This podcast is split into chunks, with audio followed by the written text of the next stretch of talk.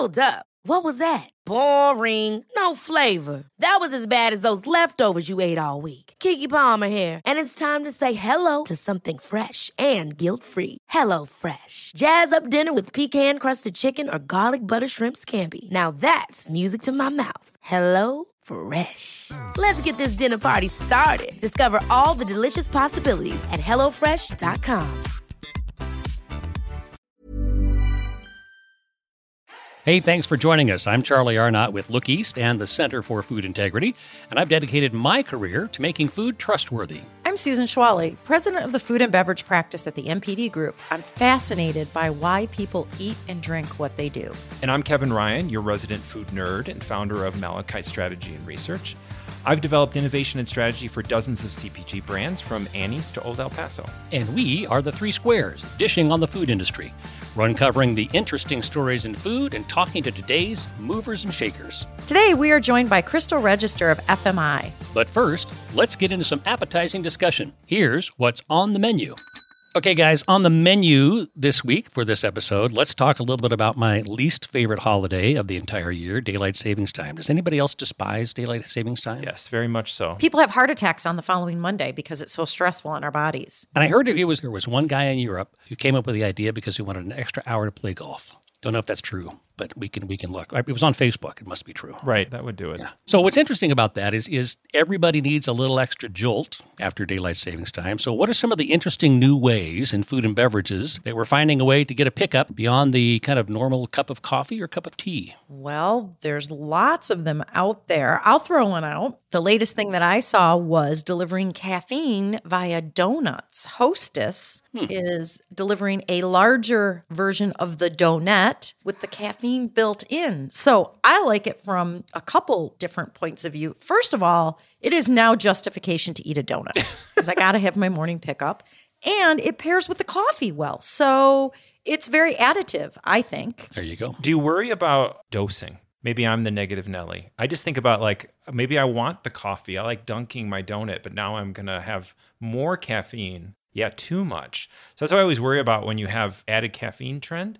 I always just think about from a dosing perspective if people are, are are, thinking that. I'd cut back one cup of coffee. I mean, right now I'm drinking an energy drink and you're right, there is a dosing aspect. Like for instance, this is a slim can. I can't drink the giant 16 or 20 ounce. So, yeah, they're probably going to moderate some way. The number one energy drink right now is Zoa, and I think I'm pronouncing that correctly. That's Dwayne The Rock Johnson's energy drink. Uh, Molson, who's the, uh, the distributor of that, just kind of announced that. So, I, that that kind of thing is becoming popular. I think it's just interesting how people are jumping on the energy energy bandwagon in general, not just energy drink. So, are you part of the Zoaverse? I am not part of the Zoaverse. I didn't know that was a thing. What what is Zoaverse? I don't know. Just being part of the Zoaverse, they you know you can get the news on the flavors and the deals. What I think is interesting about it is it's branded as a healthy warrior energy drink. Yep. Well, I think that's his thing. Is he a healthy warrior? Well, I think of his his his background. Uh, more Polynesian and you know that kind of thing, and the idea that his I think his tattoo is on the can,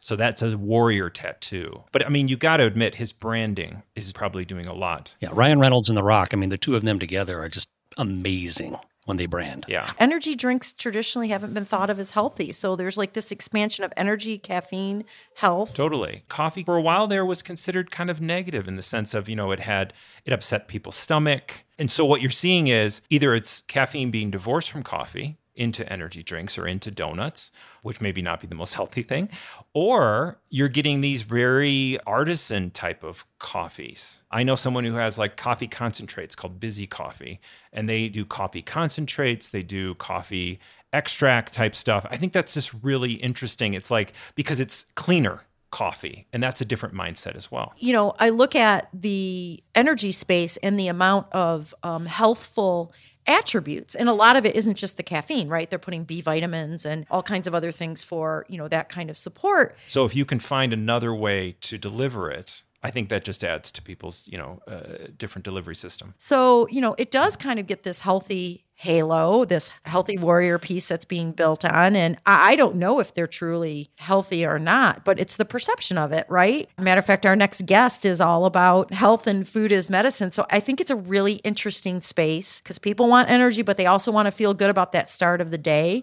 I mean, I do think about the fact that a year or two ago, Starbucks did do a vitamin infused coffee. I bought it. I think it had B vitamins in it, but I don't think that that took off for them. All right, our guest coming up, Krystal Register from FMI, the Food Industry Association, is going to talk about health and wellness and food as medicine. Our table discussion with Krystal Register is next. At General Mills, we know it's not just what we make, but how we make it that matters. We take care in selecting the ingredients behind our beloved brands such as Cheerios, Nature Valley, Old El Paso, Haagen-Dazs, and Annie's. And we go further by working every day to alleviate hunger, slow climate change, and strengthen communities. Today, that's what it means to make food the world loves. Learn more at generalmills.com. So, Kevin and Susan, I am really excited about our guest today. Uh, you know, we've had conversations since the pandemic about the relationship between food and diet and health. And today we have perhaps one of the most preeminent experts on that topic. Krystal Register, she leads the health and well being practice at FMI. She's the director of that practice. Uh, FMI is the Food Industry Association, for those of you not familiar. She serves as the lead coordinator and issue expert for health and well being programs and activities. She was a retail dietitian with Wegmans for 12 years and made significant contributions to company wide wellness programs. Her background includes environmental and nutrition science studies with degrees from the College of William and Mary and James Madison University, with both clinical and personal coaching experience. Krystal, thank you for joining us. Thank you for having me. I'm excited to be here. So, you and I had a chance to dive into this topic a bit more in a, in a research project on behalf of FMI and the Academy of Nutrition and Dietetics. Give us a little background on that and, and how do we define food as medicine in the current environment? This is a great place to start. So, from published research, we garnered this definition. It's a conceptual definition that actually has four focus areas, and they all connect the role that food plays and nutrition in health, the encouragement of health and well being. That's been a huge focus, right, through this the pandemic. I want to say if I had to put a stamp on the this focus area of encouragement of health and well being, perhaps it's the apple a day so then the, the second piece of the, the focus area of this definition of food as medicine gets a little bit deeper into that disease management and treatment. So it's the role that food plays along with prescribed medications and prescribed treatments. And then there's also um, two other parts of the definition one is the role that food plays in improving nutrition security. And to be quite honest, this is where that terminology, food as medicine, um, is used in public health and in public policy a little bit more. And then that last piece is just the, the opportunity to just always promote food safety. So I hope that helps kind of level set the definition. And, you know, FMI said, we believe in this conceptual definition. It's grounded in science. It's going to help guide food retailers and their industry partners to deliver programs to connect food to health for consumers in practical ways, in responsible ways, and applicable ways. So, kind of following up on that, Krystal, you know, shortly after the, the pandemic hit, some of our research indicated that the initial reaction was, I'm going to fix that through supplements, right? I'm, I'm going to take something in addition. But what we've seen is an evolution of that back to I'm going to, to help address that through food, uh, whether it's through whole food or through my diet more broadly. And as we think about this, if you look at the demographics, it's really interesting because at, at one end, the boomer end, you've got folks who are looking at this in terms of how am I going to help manage disease and, and longevity. And for those at the millennial and, and Gen Z end, it's about quality of life. Are you seeing that in terms of your, your colleagues? Are you uh, reflecting that in terms of the work they do in stores and the kind of questions they're getting and the, the information they're providing? Perhaps this is more of a focus because everyone was forced initially to shelter in place, right? Cook at home. Yeah. Um, You know, that cooking piece definitely lends to the eating piece, you know, and when you're shopping differently and cooking differently, you're eating differently. And that's what we saw. So the consumer behaviors have also shifted. And it's, it's more than a third of consumers have said, you know what, I, I, did make a shift to eating healthier and I plan to continue this. This is part of my lifestyle now consumers um, are prioritizing health and well-being we know that their behaviors have shifted and because of that um, retailers really have met the consumers literally where they are whether it's in the aisles in store or online um, in the e-commerce space we've seen a sharp growth in programs in food retail you know it's really interesting because i think we see the same kind of shifts in the consumption data. And I also see it in sales of cookbooks. You know, clearly there is the aspiration and then the reality. Now, there are some shifts that have gone on that we see people have increased, uh, for instance, seafood. I do think that, like you said, there was a lot of navel gazing that went on because we were stuck at home and we were in our kitchens. I think what's interesting is you talk about the retail programs that just speaks to the fact that consumers are really trying to figure this out and it does have to be highly personalized. I'm curious what else, you know, on the manufacturer side, what can they do? Programs are a great place to start at the store, but what are other things in the industry that you think could help?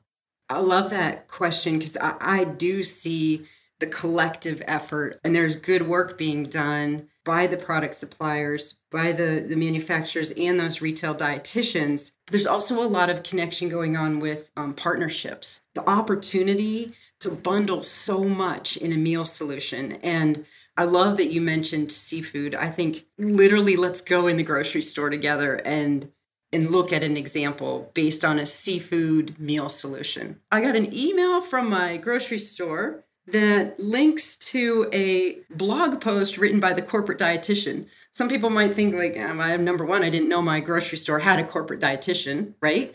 And what's what what are they saying about heart health and immune support? Oh gosh, they're talking about seafood.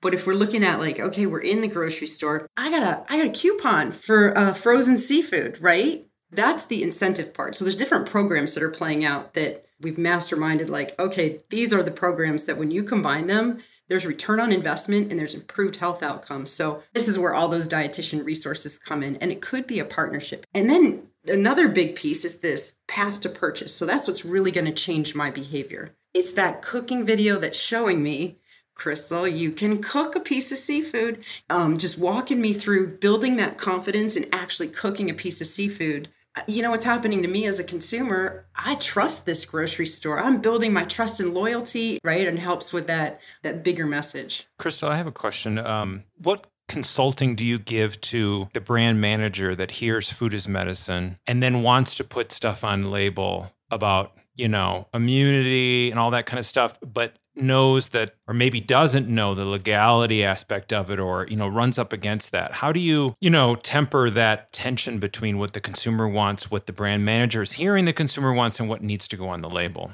This is my um, soapbox that i stand on for the value and the role of the registered dietitian.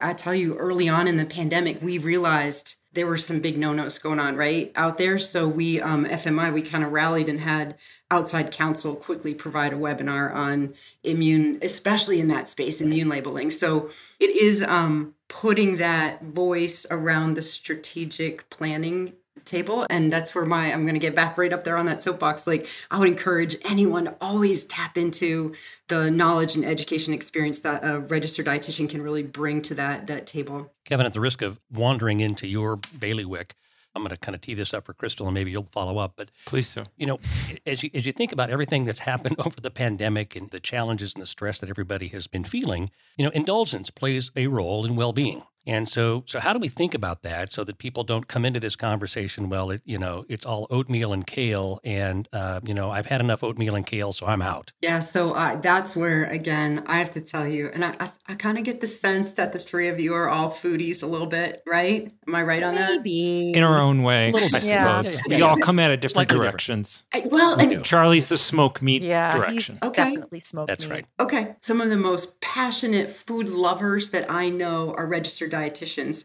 I mean, I went for it last night. I made a great Alton Brown. If you haven't ma- tried it yet, go for it. Alton Brown's pork Wellington. It's Oh, wow. it's pork wrapped in prosciutto, Charlie.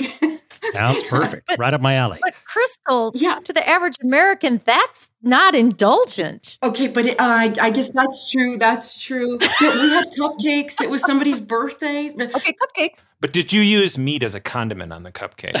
You didn't put bacon on your cupcake. Mm, We've also had some debate about whether kale is actually a foodstuff. I do know dietitians that don't talk nicely about kale too. So there's that balance. Everybody comes at it from a different way, but I think it the healthy approach to food is is honoring and respecting that food plays so many roles. It plays a social role. It plays a, a comfort role. You know, Right. it's a, a huge part of our lives. And this is part of what a dietitian would tell you. There's no bad foods and there's no good foods. It's all the way you put them together. And that's another great reason, you know, to have that registered dietitian on board because it, it opens the door, right? It, Instead of closing the door. Yeah. There- There's nothing, I mean, I, as when I worked in the retail space, I love that part of it. I'm like, we are literally working in the the giant vending machine of choice, if you will. And it's just a matter of what button you push. Just make sure you're getting your vegetables and your whole grains and your seafood and and then really putting your feet up and enjoying the cupcake. Well, I think it's like one of the top reasons that people reward themselves for eating fruits and vegetables with indulgent items, right? It's that permissibility and that balancing. The problem is is when you eat the whole container of Oreos and you only ate an apple. Then you you know you get up and start the next day. I mean, that's not from real experience. No, of course not. Okay. I, that that never happened. Hypothetically.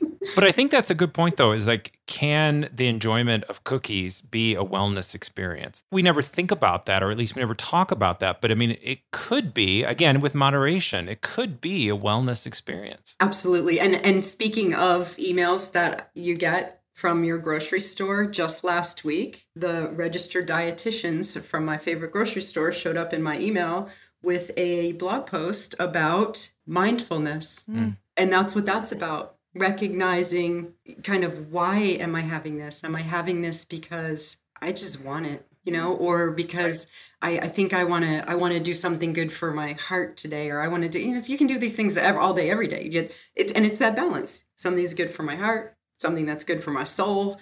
Um, And I don't know how you feel about that, just the different pieces, because I always think of the way that we think about health as very much, uh, like you said, heart health, gut health, all that kind of stuff. Whereas wellness seems much more holistic.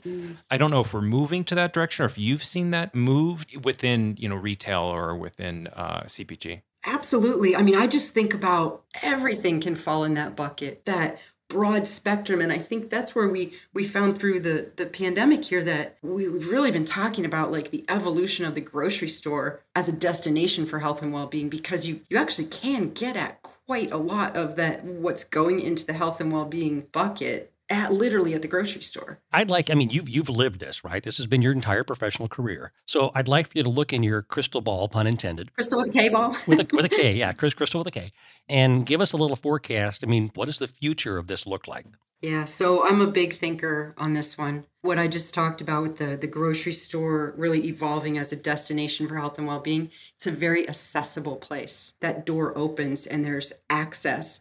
Most people go to the grocery store one or two times a week. Most people go to see their physician once a year. That's where I would love to see us two, three years from now is this shift in the healthcare paradigm really focused on prevention, it's this little bit of outreach from that grocery store as a destination, but also how are we connecting the healthcare in the community? So it's looking at the whole healthcare ecosystem. So maybe your doctor is going to send you to the grocery store to meet one on one with the registered dietitian there who's going to help you build your shopping list, right? And going to check back next week when you say, you know what, my family does not like the kale Krystal. Um, we're going to have to try something else. And that's that's good. Let's go check a different aisle for a different solution to help you get more vegetables. And yeah, let's put, you know, an indulgent treat in here that, that you feel good about, this kind of thing connecting back. Maybe we're going to get some biometric data. We can take your blood pressure right there in the right in the grocery store. We can talk about other things going on. And then we can close the loop by talking back with your physician who sent you to the grocery store in the first place. I don't know if i'm dreaming but this paradigm shift to prevention and the enjoyment of food and just the access that the grocery store provides i think is is just a win-win situation. That's very cool. Very cool. It does seem like a very cool dream. I think the the pandemic was definitely a, a kick in the pants to that you could be doing more because for a lot of people, the grocery store was the only place that you've really gone out for the last two years. Um, so I think there's a really a lot of innovation to do there. Yeah, and I think it's really going to be interesting too how something like this would roll out and are we able to do it with equity? And in fact, can we reach the people who probably may benefit the most? But what a, an amazing thing if we could do this. Wellness and everything else we've been talking about also flows through the social. To your point about people not visiting the doctor more than once a year, if that, How often are they looking at a at a grocery app? That is an interesting aperture in to influencing their health and wellness. I, I'm just so impressed with some of the tools that are coming out. The Shop Simple app really helps connect SNAP beneficiaries with where they can shop online and connecting to the dietary guidelines in just a just a really mindful way. That's awesome. Krystal, thank you so much for sharing your time and your expertise. It always goes very, very quickly, but um, big fan of the work you do and, and all the things that happen at FMI. Thank you. She was really good. It takes me back to uh, some research I've seen, and Susan, you probably have seen this too, which uh, about the idea that uh, most people, when they're making a meal at the end of the evening, they're not really that interested in the cooking part of it. They're more interested in getting that finished so that they can play with their kids or be with their kids and find out what happened. And that's wellness. You know, that's wellness. Getting food on the table is like I need to get the nutrition on the table, but really I want the family togetherness, the the connection. That's the wellness piece. That's the healthy part of the dinner as much as the nutritious part of the food. Yeah, the gathering piece. And, you know, during the pandemic, we reclaimed a lot of that time because we weren't doing all the extracurricular. Heck, we weren't leaving our home, right? So families reclaimed that time. Dinner always has had that communal benefit to it. For some people, though, that love is also an expression is through the actual preparation of the food. But you're right. For most Americans, it's about getting it on the table so they can get to that gathering with their family. And I really liked the, the holistic way she talked about it in terms of the role that food plays in culture and how it ties everything together. Yes. And to think about food as medicine and, and well being more holistically than a restrictive diet. Because I think too frequently when people hear about food as medicine, well, here's the list of things that you shouldn't eat, and here's the things you should eat, right? It's the good bad list. And she was very clear in saying, Right. there's no good food, there's no bad food. It's about putting together a, a holistic approach to what's going to be best for you and best for your family. I also think it's interesting, like, you know, with the, you know, increase in delivery and takeout and what everything grocery stores is, are doing now, you know, we're definitely seeing the individualization of dinner. You know, everyone wants their own thing at dinner and all that kind of stuff. And so there's an interesting aspect of like what defines that holisticness now versus maybe in the past when it comes to food. Yeah, I think that it goes to this idea that everybody has their own concept of what's best for them, for their well being. I mean, we've talked about this before, right? The number one diet is my own diet. Mm-hmm. It's four to five times at least larger than keto or anything else out there. What we want to do is determine this information, which I think the program she's talking about through grocery is brilliant because it gives people guidance, but it lets them determine what it is going to be for them with some actual science behind it, some balance. I will predict, though, there'll be some tension. It'll increase the tension with CPG and retailer. You know, there's a, there's definitely a frenemy, and I say that to all of our audience that are both retailer and CPG, of that experience of who's who's helping own that Right. uh, that relationship, right? Because as Right. as as either side gets more of that relationship of being the wellness conduit, so to speak. Who's the bigger voice? Who can provide? And of course, there could be a, a good medium, but you know, there's going to be some tension, which will be interesting to see how it goes. Saying this is a better choice than this is a better choice, that starts getting into uh, some That some places. that's going to be murky. Yeah, but that, te- that, that tension is a good thing for consumers, right? Because it's going to drive additional oh, for consumers, it's good. Yeah, absolutely, because it's going to drive improvement. I mean, that, that tension and competition clearly will will drive innovation. Yes. But when you have apps now that are some of them are retailer owned that are basically putting a filter on what you you know what you're buying that that becomes uh, problematic. problematic. Yes, that's problematic. It could be an interesting power shift in the dynamic. Yes, yes, and wellness could be one of those those additional pieces that is shifting that dynamic. So more to come. All right, taking a look at the Three Squares inbox, this is where we empty out all the arcane trivia, and now you can deal with it. This episode, Dan, a Dodgers fan from LA, is writing. It's the beginning of baseball season. He loves to get a good dog at the ballpark. But he says, Hey, I love my dog at the ballpark, but when I go to the store, I pick up a package of hot dogs that has 10 and a package of buns that has 8. What's up? Is it a conspiracy or just bad planning? Kevin, what's up? The dogs and the buns don't match. Right, they don't. This is a rabbit hole because if you think about it, it's not just dogs and buns. You start thinking about why do we package anything in anything in the amounts we have? So eggs, butter, all that kind of stuff. But dogs, like why are hot dogs the way they are? Well, first off, Oscar Mayer, because they're the number one, probably is the the one to go to to see why would this be. And it's mostly has to do with how meat was sold. The idea that meat was sold by the pound and how many dogs were in a pound was a roughly 10 because each hot dog is about 1.6 ounces. So that gives you about 10 dogs per pound. So that's how it was because meat was just sold per pound.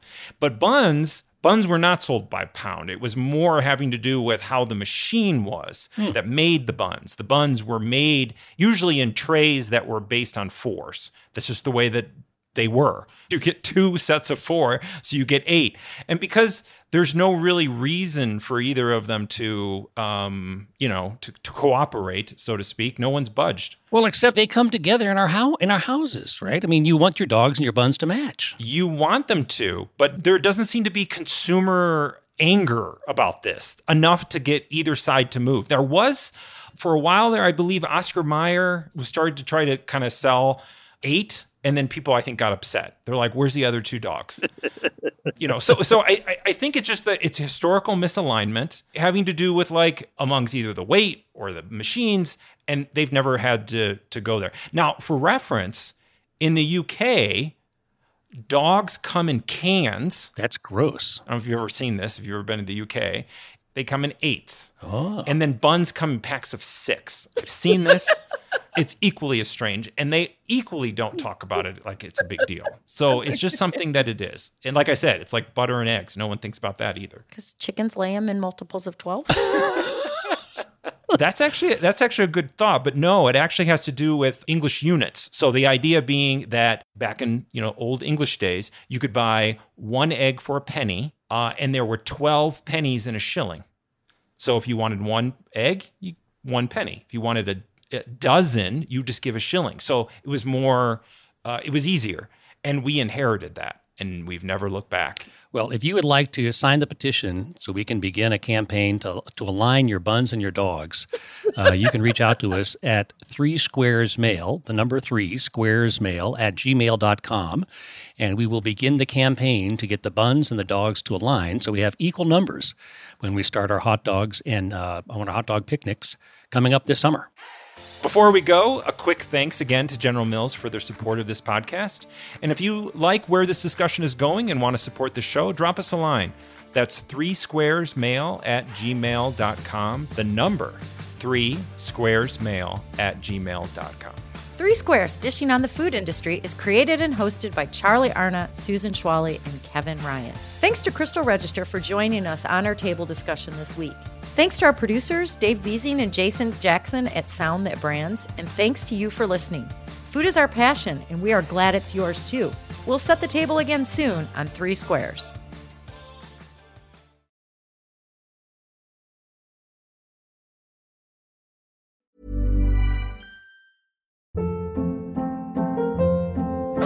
Hold up. What was that? Boring. No flavor. That was as bad as those leftovers you ate all week. Keke Palmer here, and it's time to say hello to something fresh and guilt-free. Hello Fresh. Jazz up dinner with pecan-crusted chicken or garlic butter shrimp scampi. Now that's music to my mouth. Hello Fresh. Let's get this dinner party started. Discover all the delicious possibilities at hellofresh.com.